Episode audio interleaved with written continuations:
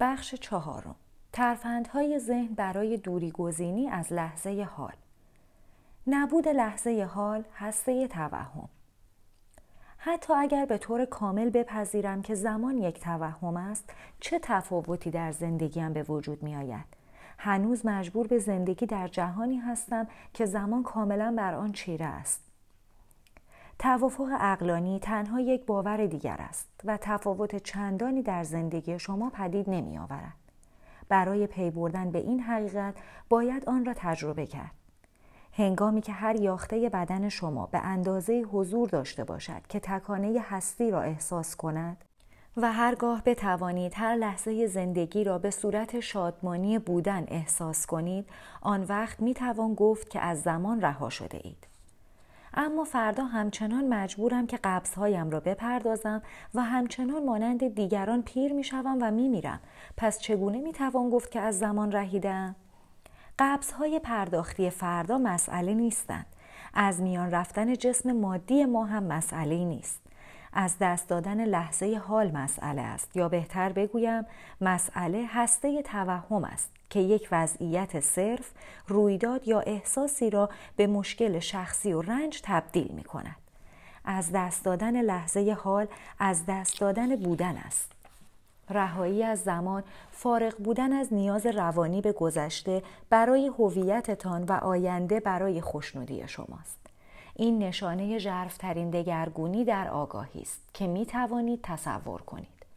در برخی موارد نادر این دگرگونی در آگاهی یک بار برای همیشه به شکلی غمانگیز و بنیادین روی می دهد. معمولا چنین تحولی از طریق تسلیم محض شدن در میان رنجی شدید رخ می دهد. با این همه بیشتر مردم مجبور هستند که برای رسیدن به این مرحله بکوشند. هنگامی که نخستین لحظات گذرا از مرتبه آگاهی بیزمانی را تجربه کردید بین ابعاد زمان و حضور در حرکت خواهید بود ابتدا آگاه می شوید تا چه اندازه به ندرت به لحظه حال توجه حقیقی نشان می دهید. اما همین آگاهی از حضور نداشتن خود موفقیت بزرگی است. چنین آگاهی حضور است. حتی اگر پیش از آنکه بار دیگر از دست برود در ابتدا فقط چند ثانیه‌ای در زمان ساعتی طول بکشد آنگاه با تداوم و تکرار آن انتخاب می کنید. آگاهیتان را به جای گذشته و آینده بر لحظه حال متمرکز نمایید. هر زمان که متوجه شوید لحظه حال را از دست داده اید خواهید توانست که نه تنها چند ثانیه بلکه برای مدت بیشتری طبق زمان ساعتی در این حالت باقی بمانید. بنابراین پیش از آنکه به گونه جدی در حالت حضور قرار بگیرید یعنی قبل از آنکه به طور کامل آگاه شوید مدتی میان آگاهی و ناآگاهی بین حالت حضور و حالت یکی شدن با ذهن به عقب و جلو می روید. شما لحظه حال را از دست می دهید و بارها و بارها به آن باز می گردید تا سرانجام حضور حالت غالب می شود. برای بسیاری از مردم حضور یا هیچگاه رخ نمی دهد یا به طور گذرا و اتفاقی در مواقعی نادر و بی آنکه ماهیت واقعیش را بشناسد تجربه می شود. بیشتر انسانها نه بین حالت آگاهی و ناآگاهی بلکه میان سطوح مختلف ناآگاهی در حرکت هستند. ناآگاهی عادی و ناآگاهی ژرف منظور از سطوح مختلف ناآگاهی چیست؟ احتمالا می‌دانید که هنگام خواب میان مراحل خواب بدون رویا و حالت رویا در نوسان هستید. به همین نحو بیشتر افراد هنگام بیداری فقط بین ناآگاهی عادی و ناآگاهی ژرف حرکت می کنند. آنچه را که ناآگاهی عادی می‌خوانم یکی شدن با فرایند افکار و احساسات واکنش ها خواسته ها و بیزاری های شماست که حالت معمول بسیاری از مردم می باشد. در چنین حالتی ذهن برخواسته از من درونی شما را اداره می کند و شما همیشه نسبت به بودن ناآگاه هستید.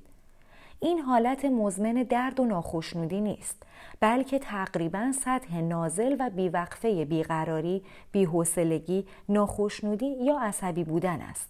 نوعی حالت ایستا در پس زمینه. ممکن است به دلیل آنکه این حالت بخش بزرگی از زندگی معمولی شما شده است متوجه آن نشوید. درست به همان شکل که به صدای آرام و مداومی در پس زمینه مانند وزوز کولر پیش از اینکه خاموش شود آگاه نیستید. هنگامی که ناگهان این صدا قطع می شود احساس آسودگی می کنید. بسیاری از مردم در تلاشی ناآگاهانه برای برطرف کردن این بیقراری ریشه‌ای به نوشیدن، مواد مخدر، روابط جسمی، غذا، کار، تلویزیون یا حتی خریدهای غیر ضروری رو می آورند و به این طریق خودشان را بیحس می کنند. هنگامی که چنین اتفاقی روی می دهد، فعالیتی که اگر به شکلی متعادل انجام می شد بسیار لذت بخش بود، سرشار از ویژگی های اعتیاد و اجبار می گردد و تمامی آنچه از این طریق حاصل می شود برطرف کردن علائم بیقراری برای مدتی بسیار کوتاه است. به این ترتیب بیقراری مربوط به ناآگاهی عادی به درد عمیق ناآگاهی تبدیل می شود که حالت مزمنتر و بارستر رنج و ناخشنودی است. این حالت هنگامی پیش می آید که اوضاع خراب می شود. من درونی در خطر می افتد یا چالشی اصلی تهدید یا کمبودی واقعی یا خیالی در شرایط زندگی یا درگیری در روابط شما پیش می آید. این شکل شدیدتری از ناآگاهی عادی است که تفاوت نوعی با آن ندارد بلکه میزانش متفاوت است در ناخودآگاهی عادی انکار یا مقاومت از روی عادت نسبت به آنچه هست موجب بیقراری و ناخشنودی می شود که بیشتر مردم آن را به عنوان زندگی عادی میپذیرند. هنگامی که این مقاومت به دلیل چالش یا خطری برای من درونی شدت مییابد موجب منفیگرایی های شدیدی مثل خشم، ترس مزمن، حالت تهاجمی، افسردگی و مانند اینها می شود. بیشتر اوقات ناآگاهی عمیق این مفهوم را دارد که تکمه تندیس درد زده شده و هویت شما با آن یکی شده است. خشونت بدنی بدون ناآگاهی عمیق ممکن نیست. همچنین هر کجا و هر زمان که گروهی از مردم یا حتی کل یک ملت میدان انرژی منفی و جمعی ایجاد نمایند بیدرنگ خشونت بدنی می‌تواند بروز کند بهترین نشانه سطح آگاهی شما چگونگی کنار آمدنتان با مشکلات زندگی هنگام وقوع آنها می باشد. از طریق این چالش هاست که فردی ناآگاه متمایل به ناآگاهی عمیقتر و انسانی آگاه به شدت آگاهتر می شود. می توانید از این چالش ها برای بیدار شدن استفاده کنید یا می توانید به آنها اجازه دهید که شما را به گرداب خوابی عمیقتر بکشند. آنگاه رویای ناآگاهی عادی به کابوس تبدیل می شود.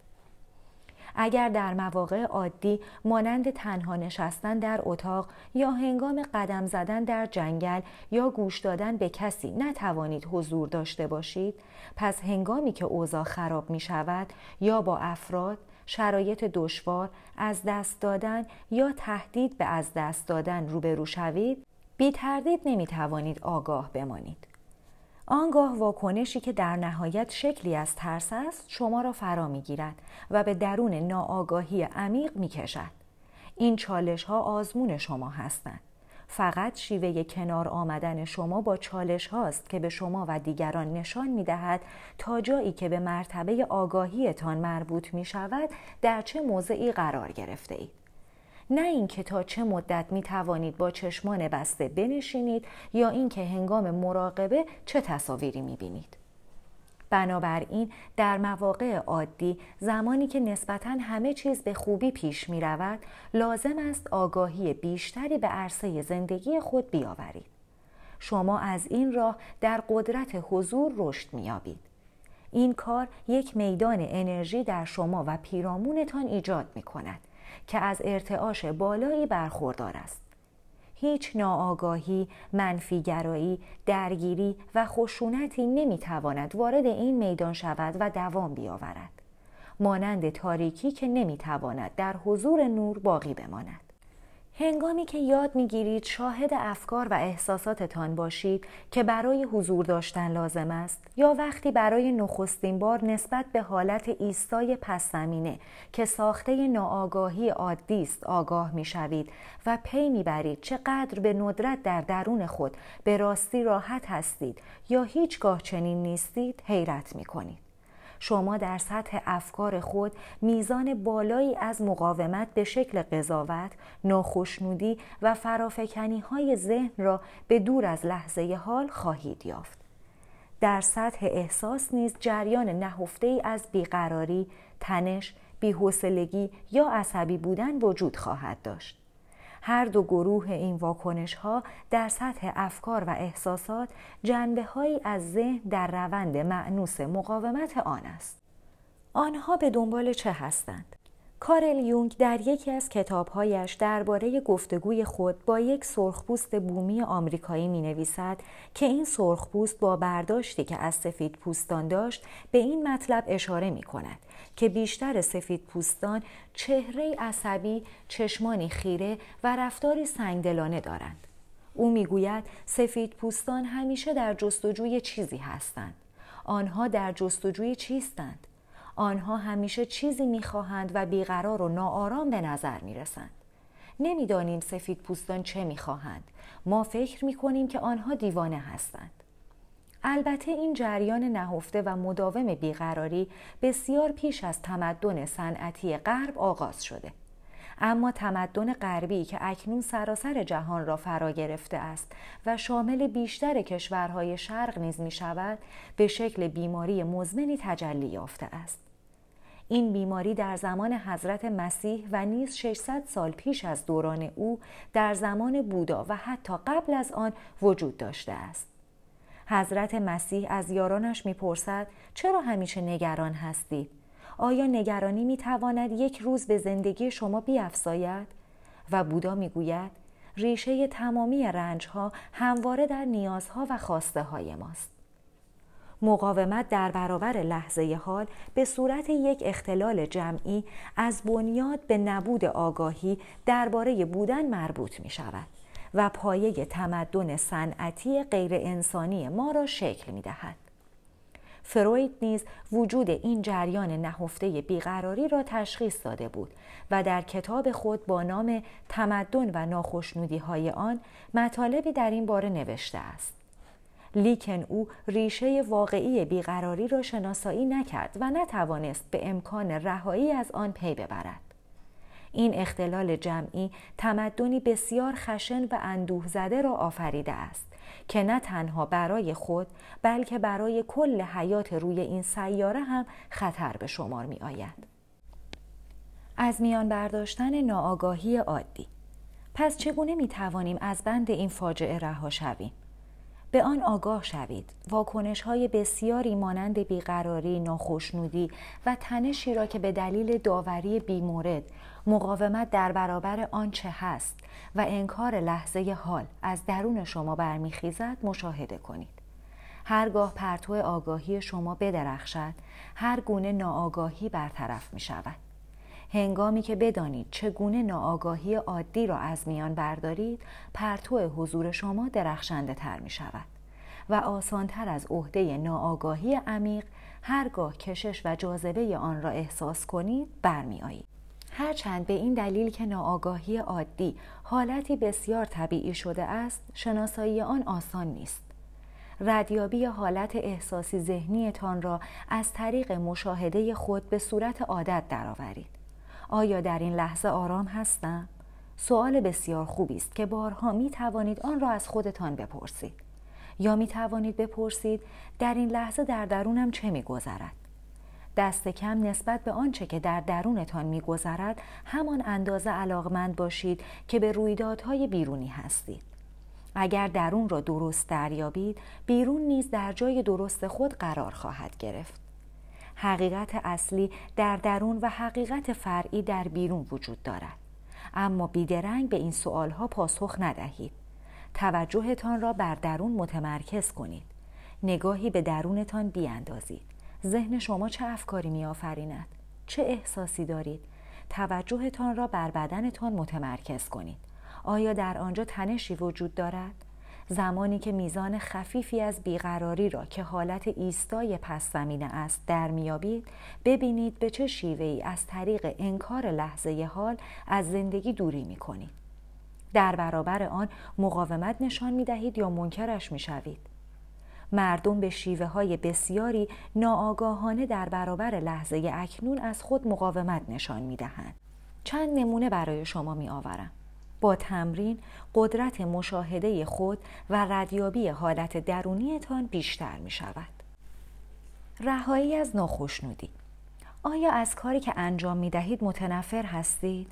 این کار می تواند شغلتان یا کاری باشد که درباره انجامش توافق کرده اید و در حال انجام دادنش هستید اما بخشی از وجود شما از آن بیزار است یا در برابر آن مقاومت می کند آیا نسبت به کسی که به شما نزدیک است بیزاری ناگفته ای را در خود حمل می کنید؟ آیا می دانید که تأثیر انرژی زیانباری که به این شکل از خود انتشار می دهید در عمل موجب مسمومیت شما و همچنین اطرافیانتان می شود؟ با دقت به درونتان بنگرید. آیا ذره رنجش یا نشانه ای از بیمیلی در خود می بینید؟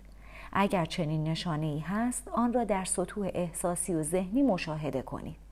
ذهن شما چه افکاری پیرامون این بیزاری می آفریند؟ سپس به احساستان که واکنش بدن شما نسبت به این افکار است بنگرید. این احساسات را حس کنید. آیا احساس خوشایندی است یا ناخوشایند است؟ آیا این انرژی است که در واقع انتخاب می کنید در درونتان داشته باشید؟ آیا در این زمینه انتخابی دارید؟ شاید از شما استفاده نادرست می شود. شاید فعالیتی که به آن مشغول هستید کسل کننده است. شاید کسی که به شما نزدیک است ناصادق یا آزاردهنده یا ناآگاه است. اما تمامی اینها نامربوط به شمار می آیند. خواه احساسات و افکار شما درباره این وضعیت موجه باشد یا نباشد هیچ تفاوتی نمی کند.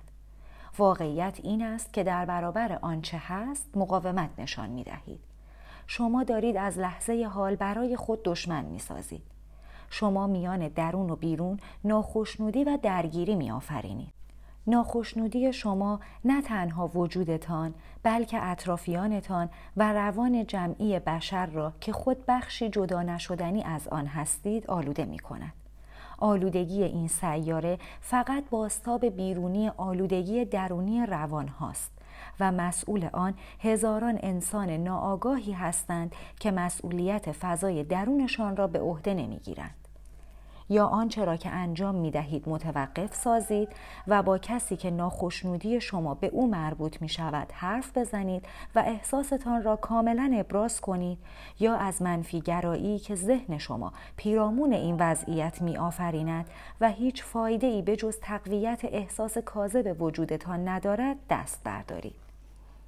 درک بیهودگی این حالت مهم است هیچگاه منفیگرایی شیوه مطلوب رسیدن به وضعیتی درست نبوده است. در واقع منفیگرایی در بسیاری از موارد شما را به وضعیتی نادرست متصل می کند و راه هر دگرگونی راستینی را مسدود می سازد. هر آنچه که با انرژی منفی انجام گیرد توسط آن نیرو مسموم می شود و سرانجام موجب درد و غم بیشتری می گردد. افزون بر این هر حالت منفی درونی مصری نیز هست غم و اندوه آسانتر از بیماری بدنی انتقال می‌یابد غم و اندوه از طریق قانون همتنینی منفیگرایی نهفته در دیگران را در صورتی که ایمنی نداشته باشند یعنی کاملا آگاه نباشند بیدار و آن را تقویت می کند. آیا جهان را آلوده می کنید یا آن را از آلودگی ها پاک می سازید؟ شما نه هیچ کس دیگری مسئول فضای درونتان هستید. درست همان گونه که مسئول این سیاره به شمار می آیید. شما هم در درون و هم در بیرون مسئولیت دارید. اگر بشر آلودگی درونش را پاک کند آنگاه می تواند از آلوده کردن بیرون دست بردارد. چگونه می توانیم این گونه که شما می گویید از منفیگرایی دست برداریم؟ با دست برداشتن از منفیگرایی چگونه تکه زغال برافروخته ای را که در دست دارید به زمین می اندازید؟ چگونه بار سنگین و بیفایده ای را که حمل می کنید بر زمین می گذارید؟ با تشخیص اینکه دیگر نمی خواهید از این باری که حمل می کنید رنج ببرید. پس چاره رها کردن آن است. ناآگاهی ژرف مانند تندیس درد یا دیگر دردهای عمیق همچون مرگ یک عزیز معمولا به دگرگونی از راه پذیرش همراه با نور حضورتان نیاز دارد که عبارت از همان توجه مداوم شماست. از سوی دیگر هنگامی که بفهمید دیگر به بسیاری از الگوهای ناآگاهی عادی نیاز ندارید و بدانید حق انتخاب دارید و تنها یک مجموعه واکنش های شرطی شده نیستید به راحتی می توانید این الگوها را رها کنید تمامی اینها دلالت بر آن دارد که شما می توانید قدرت لحظه حال را در اختیار بگیرید و جز آن انتخابی ندارید. اگر برخی احساسات را منفی بخوانید آیا با این کار همان گونه که پیشتر توضیح دادید یک حالت دو قطبی ذهنی از خوب و بد نمی آفرینید؟ خیر این دو قطبی بودن در مرحله ابتدایی تری هنگامی که ذهن شما لحظه حال را بد قضاوت کرده ایجاد شده است سپس این قضاوت احساس منفی را به وجود آورده است اما چنانچه برخی احساسات را منفی بخوانید. آیا در واقع منظور شما این نیست که این احساسات منفی نباید وجود داشته باشند؟ و نیز اینکه داشتن این احساسات نادرست است؟ درک من این است که ما به جای آنکه این احساسات را زیر عنوان بد قضاوت کنیم یا بگوییم که نباید چنین احساسی داشته باشیم باید به خودمان اجازه داشتن هر احساسی را بدهیم. اشکالی ندارد که دلخور باشیم.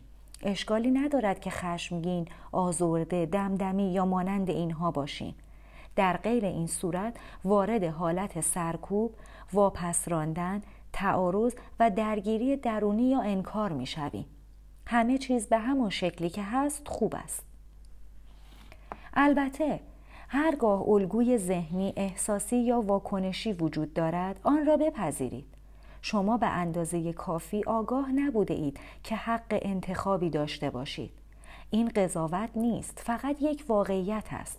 اگر حق انتخاب داشتید یا اینکه می‌دانستید حق انتخابی دارید آیا رنج را انتخاب می کردید یا شادمانی را قرار یا بیقراری را و آرامش یا درگیری را آیا فکر یا احساسی را بر میگزیدید که شما را از حالت طبیعی خوب بودن یا شادمانی درون جدا می کند؟ من چنین احساسی را منفی یا تنها بد می خوانم. نه به این معنا که نباید این کار را می کردید بلکه تنها یک بد ساده واقعی مانند یک دل به هم خوردگی چگونه است که فقط در قرن بیستم بشر بیش از 100 میلیون نفر را به هلاکت رساند دردی که بشر با این وسعت بر هم نوع خود وارد کرده از حد تصور بیرون است. تازه این آمار خشونت های جسمانی، روانی و ذهنی، شکنجه، درد و سنگدلی هایی را که بشر روزانه بر خودش و موجودات زنده دیگر روا می دارد در بر نمی گیرد. آیا بشر از این رو به چنین کارهایی دست می‌زند که با حالت طبیعی و شادمانی درون در تماس است؟ البته که خیر. فقط کسانی که در حالت منفی عمیقی به سر می‌برند افرادی که به راستی حالشان بد است چنین واقعیتی را به صورت باستاب آنچه احساس می‌کنند میآفرینند این گونه افراد در حال حاضر در کار نابودی طبیعت و سیاره‌ای که روی آن زندگی می کنند هستند. باور نکردنی است اما حقیقت دارد. بشر نوع بسیار خطرناک، بیمار و دیوانه است. این قضاوت نیست یک واقعیت است. واقعیت این است که در ورای این دیوانگی سلامت عقل هم وجود دارد. همکنون درمان و بهبود در دسترس شماست. برگردیم به آنچه که گفتید. بی تردید حقیقت دارد که هرگاه آزردگی، خشم، دمدمی بودن و حالتهایی مانند اینها را بپذیرید دیگر ناچار نیستید که آنها را کورکورانه انجام دهید و احتمال کمتری دارد که این حالتها را به دیگران باستاب دهید. اما از خود می‌پرسم که آیا به این ترتیب خودتان را فریب نمی دهید؟ هنگامی که مدتی پذیرش را تمرین کرده باشید زمانی خواهد رسید که نیاز دارید به مرحله بعدی وارد شوید جایی که دیگر احساسات منفی به وجود نمی آید. اگر به این مرحله وارد نشوید پذیرش شما فقط در چسب ذهنی می شود که به من درونیتان اجازه می دهد در اندوه خود غرق گردد و احساس جدایی از دیگران پیرامون اکنون و اینجا را در شما تقویت کند همان گونه که می‌دانید جدا بودن از دیگران اساس احساس هویت من درونی است پذیرش حقیقی بیدرنگ این احساسات را دگرگون می کند چنانچه به راستی بدانید که همه چیز خوب است همان گونه که می‌گویید و البته حقیقت هم دارد آیا اصلا آن احساسات منفی را می داشتید؟ بدون قضاوت بدون مقاومت در برابر آنچه هست این احساسات منفی بی هیچ رو پدید نمی آمدند. شما در ذهنتان عقیده ای دارید که همه چیز عالی است. اما در اعماق وجودتان واقعا این را باور ندارید.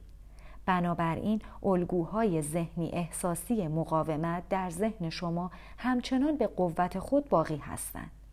این آن عاملی است که حال شما را بد می کند. آن هم اشکالی ندارد. آیا از ناحق بودن و رنج کشیدنتان دفاع می کنید؟ نگران نشوید. هیچ کس این حق را از شما نمی گیرد زمانی که متوجه شوید غذایی به شما نمی‌سازد آیا همچنان آن را می‌خورید و اصرار میورزید که بیمار شدن اشکالی ندارد؟